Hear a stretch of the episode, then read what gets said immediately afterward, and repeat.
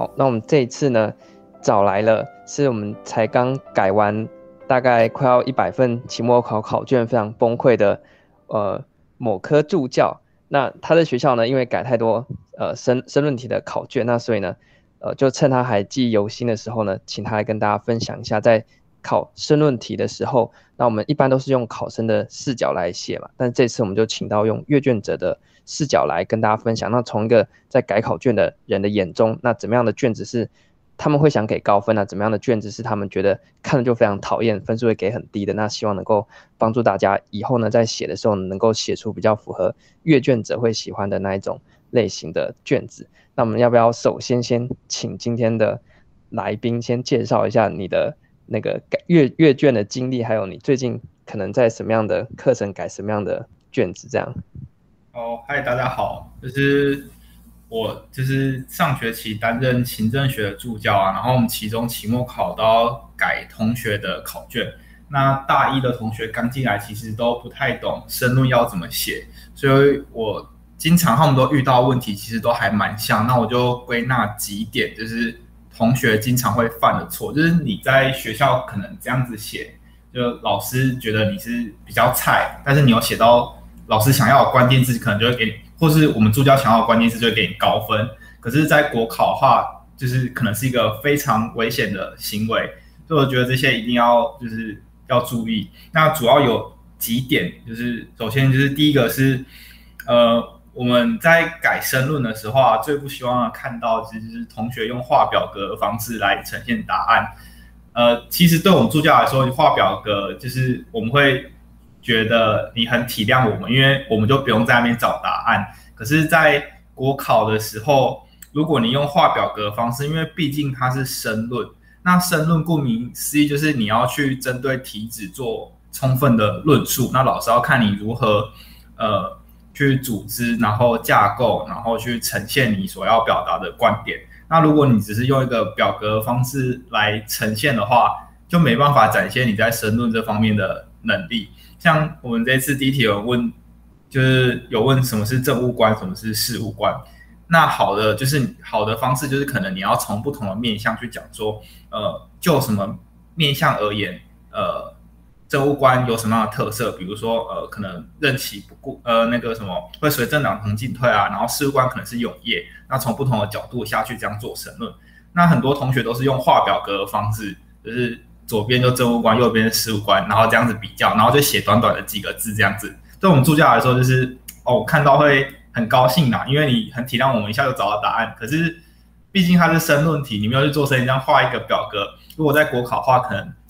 阅卷老师看到会从一半分数开始往下打，即使你答案是写对的。所以国考的时候，申论你就好好的写，就把它当文章这样在写，然后列标列点，不要去画表格。画表格真的是一个大忌。对，嗯。然后第二个啊，我觉得是架构，就是同学，我觉得他们在申论的时候，通常呃没有一个架构的概念。那至于申论的架构是什么，就是。包含你要有一个好的格式跟呃好的列标列点，就是你可以去，如果你不知道架构要怎么写的话，通常你可以去书店找那个国考解题书，那他们都有申论那些范本，那他们本身架构就非常的清楚啊。再不然就是你比较懒惰，你直接网络上打那个国考申论范例，那就有很多告诉你要怎么写啊。就是通常架构就是有包含前言，然后。再来可能是，呃，针对题目问的问题，比如说何谓跨域治理，那你可能就要先写跨域治理的意涵是什么啊？然后再来就是，如果题目问说跨域治理遭遇的阻碍，那你就可能要再写一下有哪些阻碍，然后再举一些例子，然后最后结尾，就是它有一个固定的，像我们在写八股文的格式。但是同学，我发现就是在改这么多下来，他们就是把。申论题当在写小说一样，就是全部那个写成一大段，然后又没有列标题，又没有呃针对题目重点回答，就是我们在找答案会找得非常辛苦，就是你要是有点嗯有点受到那个，因为大因为行政学在大学里面是那个大一的同学为主嘛，那可能是因为他们在高中的时候通常那个作文是不是就是给你一个题目，然后你就通篇。就一气呵成，把它写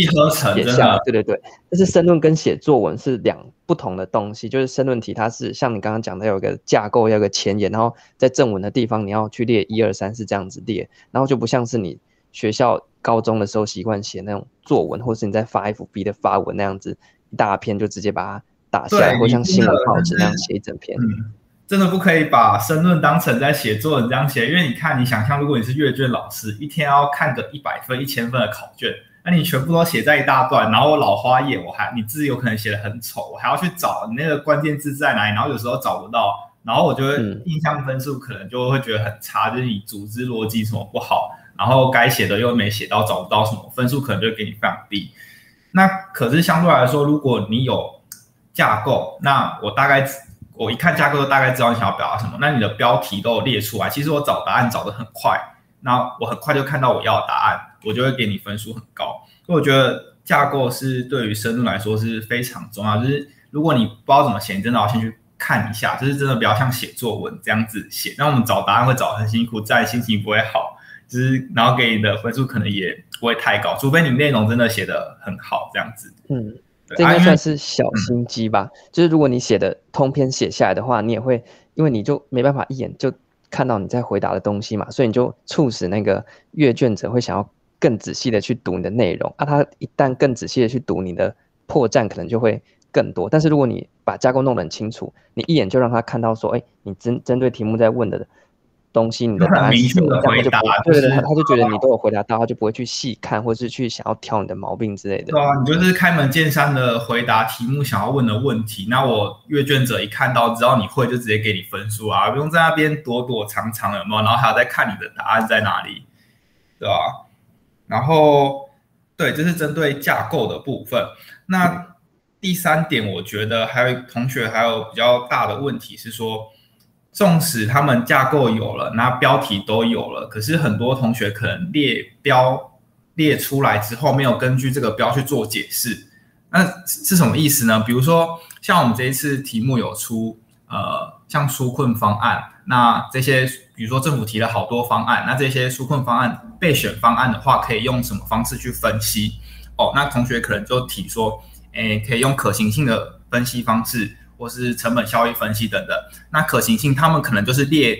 标列出来说，哦，可行性分析包含政治可行性、经济可行性、行政可行性、法律那些，可是列完之后，他们又没有针对这些去做充分的申论，他们只是把可行性列出来有哪些，那我会觉得蛮可惜，你只是给我一个你背出来的答案，可是没有针针对这个答案去做解释，并且扣合题目，我就觉得你可能没有。去融会贯通，那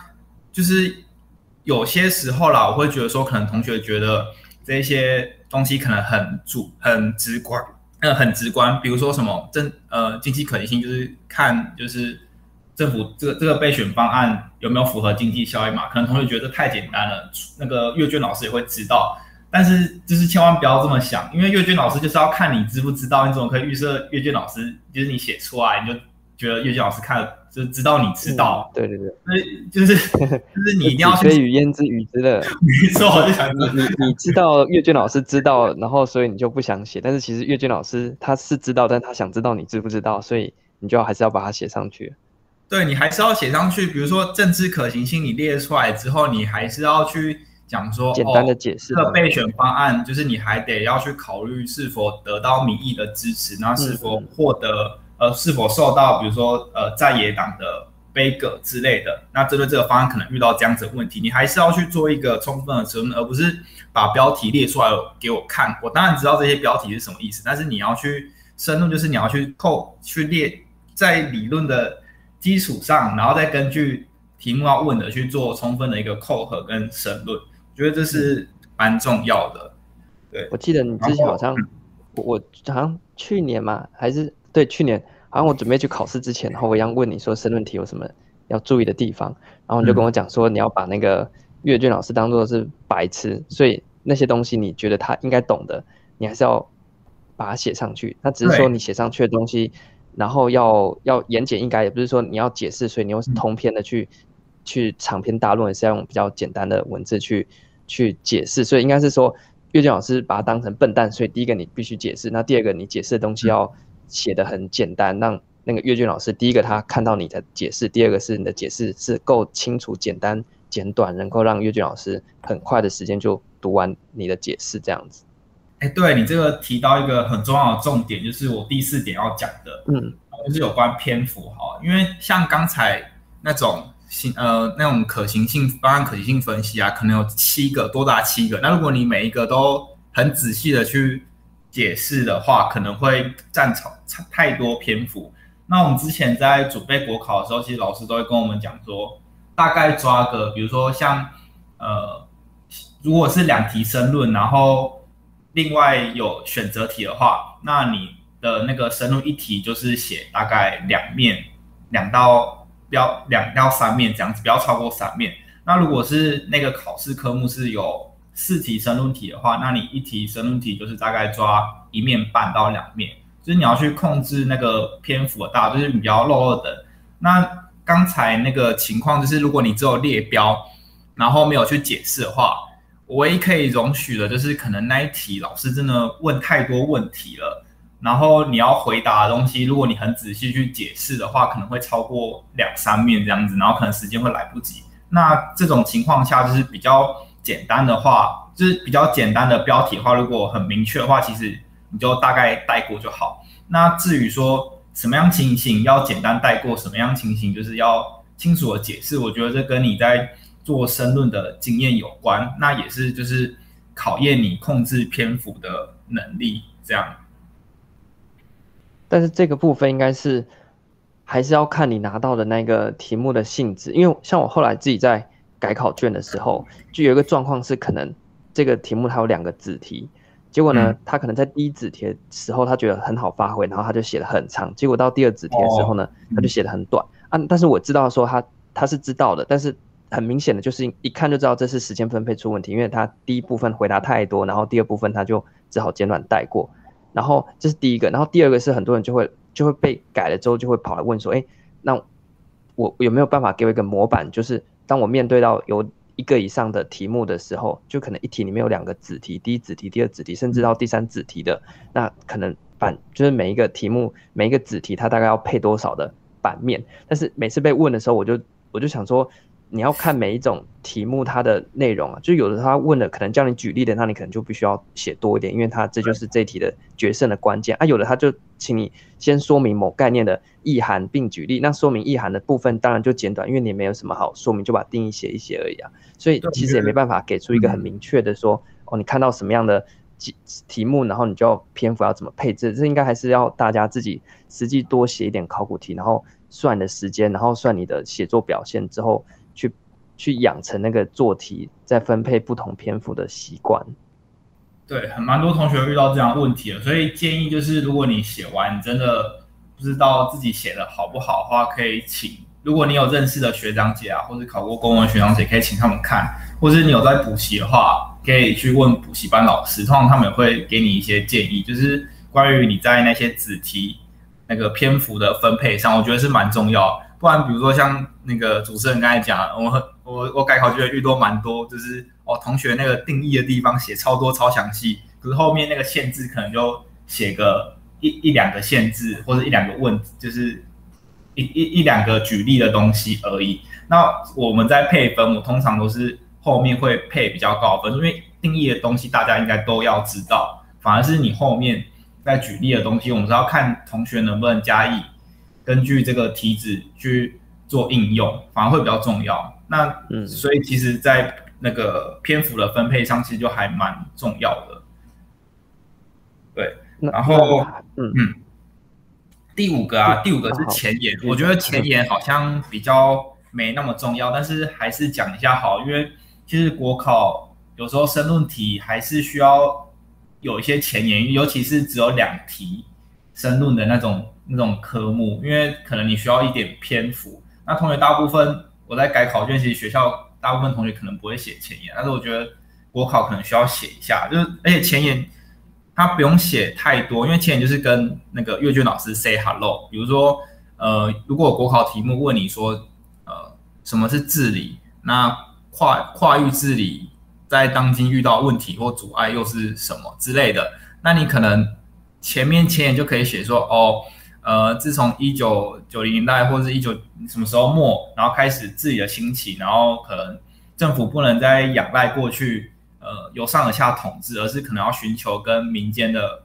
呃合作之类，就是你要讲一些废话，但这个废话又不能讲太多。可能是交代这个理论兴起的背景，或是讲说这个理论的重要性，或是在哪些领域的应用，就是不用写太多，大概两到三句就可以了。然后大部分同学我们在改申论的时候，通常会忽略这个部分，这样。但国考的时候可能是需要稍微注意一下的，这样。嗯，我觉得像我之前的，我现在后来遇到一些。人来问了，我的建议都是，如果是行政类科，像是行政学、公共行政、诶公共政策或者是公共管理，就不管怎么样，反正你就是要做到你的前言搭配正文搭配结论，就是三段的形式。因为很多有一些参考书会写说，哦，你如果正文够详细，你就不用加结论，或者是说你觉得你可以直接开，你可以直接开始，你就直接哦一，然后就开始写，就不要加前。但是我觉得就行政类科，我观察之下。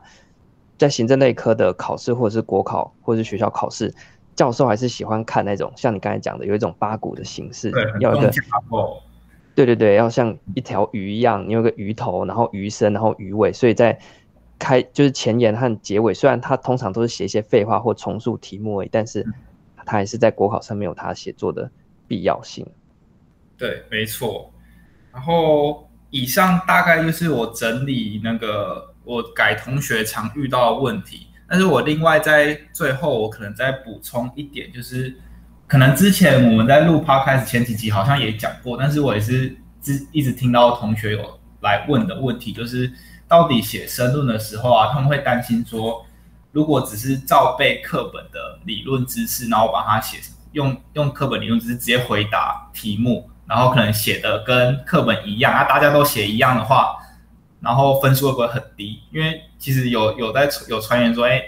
那个什么，如果你写都是补习班出来的，那越剧老师看到补习班的答案，其实都会很不爽，还是怎么样？然后他们就会担心说，那如果都是写补习班参考书上的，就是写的内容，那这样分数会不会很低？嗯。那其实我觉得这个是有一点担心是会多余的啦，就是因为基本上补习班整理的那些教科书参考书，还是根据市面上。那些教授编的东西，把它编进去，然后，所以你招补习班的那一套去写，基本上如果你没有写偏题的话，我觉得基本上还是会得到基本分。但重要的是，我觉得是你在写申论题的时候啊，就是你要有充分的基础理论知识，就是题目通常会问你一个概念，那你这个概念就是根据你参考书上学学到的东西去回答。那你回答的话，可以用自己的方，就消化理解后的方式来回答。如果你不是像背唐诗那样子来背它的话，你你每个人写出来的一定都是不一样的，所以你不用太担心说，你念那些参考书写出来，大家答案都一样，然后阅卷老师看到就给你很低。其实不太用担心，因为每个人写表达的方式可能都会不太一样。那如果你真的还是很担心，其实后面在你呃。结结尾的时候，通常你要加以举例。我们之前一直提到说，就是举举例还蛮重要。就是当你篇幅不够的时候，举例除了可以充你的篇幅之外，其实举例可以让老师知道，就是你除了理解这个理论知识之外，你还能呃关，你还有平常还有在关心一些公共议题。那你能根据你所学的理论公共议，然后把它靠套用在这个公共议题上，老师其实就知道你对这个概念非常熟悉。那自然而然你的分数很高，而且你举例的话，每个人举的通常都会差异非常大，所以就是可以规避到前面说，哎，为什么大家如果大他大家写出来都是千篇一律的话，其实你就可以用举例的方式，让自己的申论更有内涵层次，这样子。嗯，就你刚才讲这个啊，我之前都跟别人讲的说法就是。你不要去死背课本的东西，是应该看完之后用你自己的方式去表达。这个意思就讲说，好像就我们都听过那个三只小猪的故事吧，但是我们不会去把三只小猪的故事照那个故事书上面一字一句的全部都背起来。但是我今天要你讲，你还是有办法讲出来，而且方向是对的，我觉得这样就可以了。但国考上面也是这样，就是他假设他问跨域治理，那就好像你听三只小猪的故事一样，你没办法把他的故事照故事书全部背出来，当然你也不可能把跨域治理照某一个参考书的定义全部把它照背，但是你有办法解释出那个方向对，在国考上面其实就会有分数，而且也可以避免就是你刚刚提到的那个问题。就大家都写一样问题，对，我觉得这其实扣回到我们之前好像提到的读书方法，就是你当你在念一个科目的时候啊，你要检视自己有没有念进去的话，其实就是把课本合起来，那你就反问自己，哎，这一章在讲的重点是什么？有哪些理论知识？哪些内涵？那这些内涵是是什么之外，你能不能加以举个例子来扣合？其实这种平常在反问自己的这种一个训练，其实就是也是在帮助你在申论上可以。如何比较完整的用自己的方式来申论作答？我觉得这这个也是蛮有效的一个方式。嗯，好，那所以你大概就举了这六点，是你从最近改考卷的经验里面可以得出，就在行政类科的申论题作答上面可以去注意的面向，尤其是就一个阅卷者来讲，你可能会比较关注的项目，这样、嗯。对，就可能大学老师。不不不见得会跟你说这样是不对的，他可能就是改完给你一个分数这样，然后你也不知道哪里对哪里错。但是就是以我们的立场来说，可能同学会犯这些错，真的是要去注意一下，因为学校老师不愿意告诉你。可是如果你到国考，就是这些点没有注意的话，你可能会死的。会影响到你上榜，因为学校考不好就算了，但是你国考没上的话，你就是 对啊，你不可能再重，你要再花一年再重新准备这样。嗯，而且学校老师好像很少，应该不是很少，应该是几乎不是几乎啦，就是没有人在教怎么样写申论。哇，我大学的时候，所以大家都乱写。对啊，几乎不会教申论。我申论是在补习班老师才有清楚的讲，然后再加上我自己有去翻那个解题书，才发现哇，原来申论还有这样子的一个格式，然后什么还要缩排，然后标号还有呃不一样的顺序，这样要怎么样标，都是还蛮有讲究的，就真的要去就是去。认真的去了解它，把它弄清楚。你真弄清楚之后，就是一劳永逸了。对，所以它其实不难，但是它本身是一个技巧。所以很多人觉得你书念的很熟，那是 OK。但是因为它必须用申论题的形式把它写出来，但是现在很少人在认真的去讨论申论题怎么写这件事情。所以你要是没有把申论题怎么写这件事情弄懂的话，那就算你知道再多，结果你写出来的东西是那种。哦，写作文式的文章，这样的话，你可能分数表现上面也会蛮不理想的。对，会比较吃亏。嗯，好，那我再统整一下你今天讲的六点。第一个就是，既然是申论题嘛，那所以你就必须要去做申论，不要乱画表格，或者是在那边画一个心智图。那个在学校可能会因为你很有创意给你分数，但是在国考上面呢，这是大忌，就直接零分。因为国考，我觉得应该有可能会直接零分啊，因为你没有在申论嘛，就好像。那个职考的作文，不是有人常常都会在那边画一个什么图案，因为他不想写嘛。我觉得在国考里面申论题，你 你这边画表格，就算内容是正确，但是你还是被视为是那种涂鸦，直接被。对，我还有听到一个说法是什么？你画这个图啊，可能会有个人暗示的意涵，就是、哦、对对对，那个人家会觉得你在跟那个主考官勾结还是怎么样，嗯、然后为了避免争议，可能就直接给你零分。这好像我有听说过。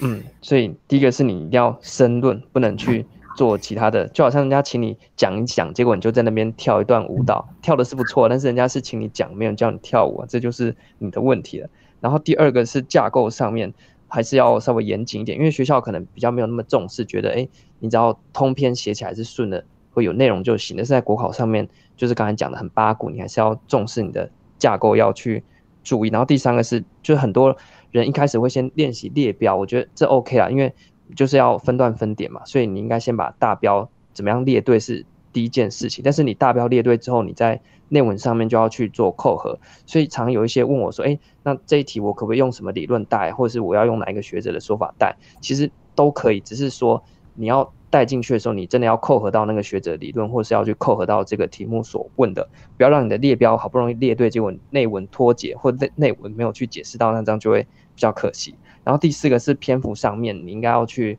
注意到说你的呃各个子题的配，就是分配的篇幅，还有你可能搭配时间，你要怎么样去掌控，不要写太长，不要写太短，因为太长太短就觉得没内容，那太长就知道说你可能时间掌控不好，所以你可能知道很多，但是你因为时间掌控不好，篇幅很奇怪，我觉得分数也不会被给太高。然后第五个是要加一个前言，然后正文，然后一样是加个结论嘛，你刚才讲的，就是前言和结论还是有它的必要性。嗯，我觉得就想到那个，就哎，这个你知道吗？就是我们在谈讲一个乐曲的时候啊，如果只有那个。不是通常都会有一个程式部，然后再发展部，然后重新再进到那个在线部嘛？嗯、所以我觉得意思好像蛮像，就好像你开始的时候，你不会直接把你乐曲中间最主要的部分直接拿出来嘛？你，一定会有一个铺陈嘛？对啊，你这样就会让那个观众觉得很错愕，怎么哎一开始就直接进到 那个乐曲的那个发展部的部分？你一定是有一个起头，然后慢慢的大概花个可能一分钟或者是五分钟的时间，把大家进到那个状况，然后你才开始去。发展，那所以我觉得行行政类科的应该也是这样，你要在前的地方先让教授稍微有一个缓冲，不要直接啪的就把，对对对对对，就把那个正文丢给教授看，你这样他们冲击可能太大。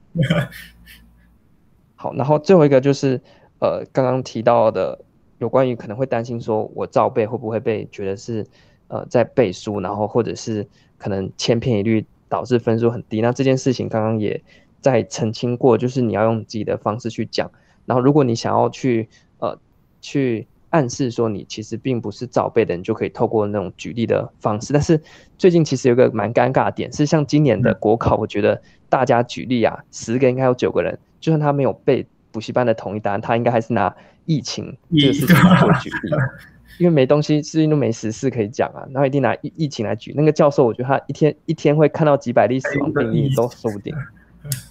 但是有举总比就是。没举，然后篇幅少，我觉得还好，因为你举，你可能也是从不同的角度下去切入，然后每个叙叙述方式也会不太一样。就是你重点，我觉得举是要你能真的是扣合到题目，而不是你举了反而偏题，那偏题可能反而会有扣被扣分的风险，我觉得是可能大家要注意的。对，好，那所以以上六点呢，就是这一次特别请到刚改完期末考卷。然后对那些乱写的同学还愤恨难平的助教来帮大家解释一下。对，那所以如果大家有其他的有关申论题更具体细节的问题的话呢，就可以来留言。那一样会在找，因为我去年考试的时候，我也是先我也是先问你，然后我才考上的，所以你应该算是这个大师的。没有啦，是你本身实力就很好了，没有没有没有没有这样。哎，实力好是一回事啊，申论题不对的话也没办法。对吧、啊？这只是枝微末节，重点还是大家要多多念书，然后对理论熟一点，你才能好好的申论，这样比较重要。嗯。好，那所以呢，这次就特别就申论题这件事情上面，算是行政类科通用的。当然，可能法科会有法科的申论题写法，嗯、但是应该考行政类科的也是蛮多。那这次就提供给大家呃这样的建议。如果还有其他的疑问的话呢，就可以在私讯。那我们就再请申论题大师这个。嗯优秀的行政学助就来帮大家解惑一下，因为学校老师也不教嘛。对，好，那我们这一集呢就到这边，感谢大家聆听，拜拜，拜拜。